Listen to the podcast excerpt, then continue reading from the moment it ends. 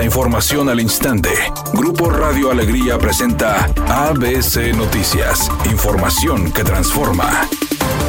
¿Qué tal? Muy buenas tardes, esta es la información. El gobernador de Nuevo León, Samuel García, anunció el anteproyecto de una segunda presa rompepicos o presa divisadero para proteger a la ciudad de intensos ingresos de agua en temporada de huracanes. En la zona del actual rompepicos al interior de la Huasteca en Santa Catarina, se informó que en esta nueva obra tendrá una inversión de alrededor de 700 millones de pesos. El mandatario estatal recibió de la empresa Planeación Cisternas y Control el anteproyecto de la presa rompepicos divisadero y pico del Águila, por lo que apuró a su gabinete a llevar a cabo el lanzamiento de la licitación de la primera de ellas.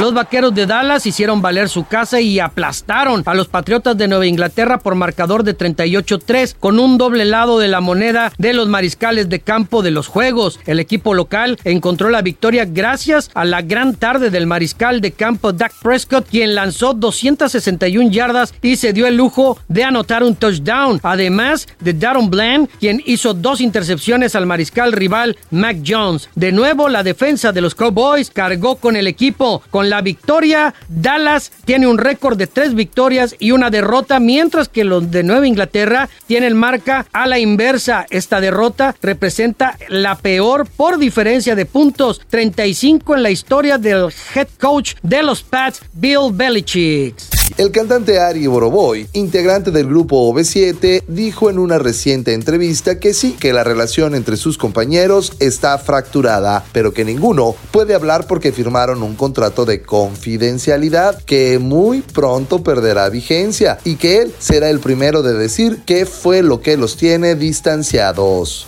Redacción y voz Eduardo Garza Hinojosa. Tenga usted una excelente tarde. ABC Noticias. Información que transforma.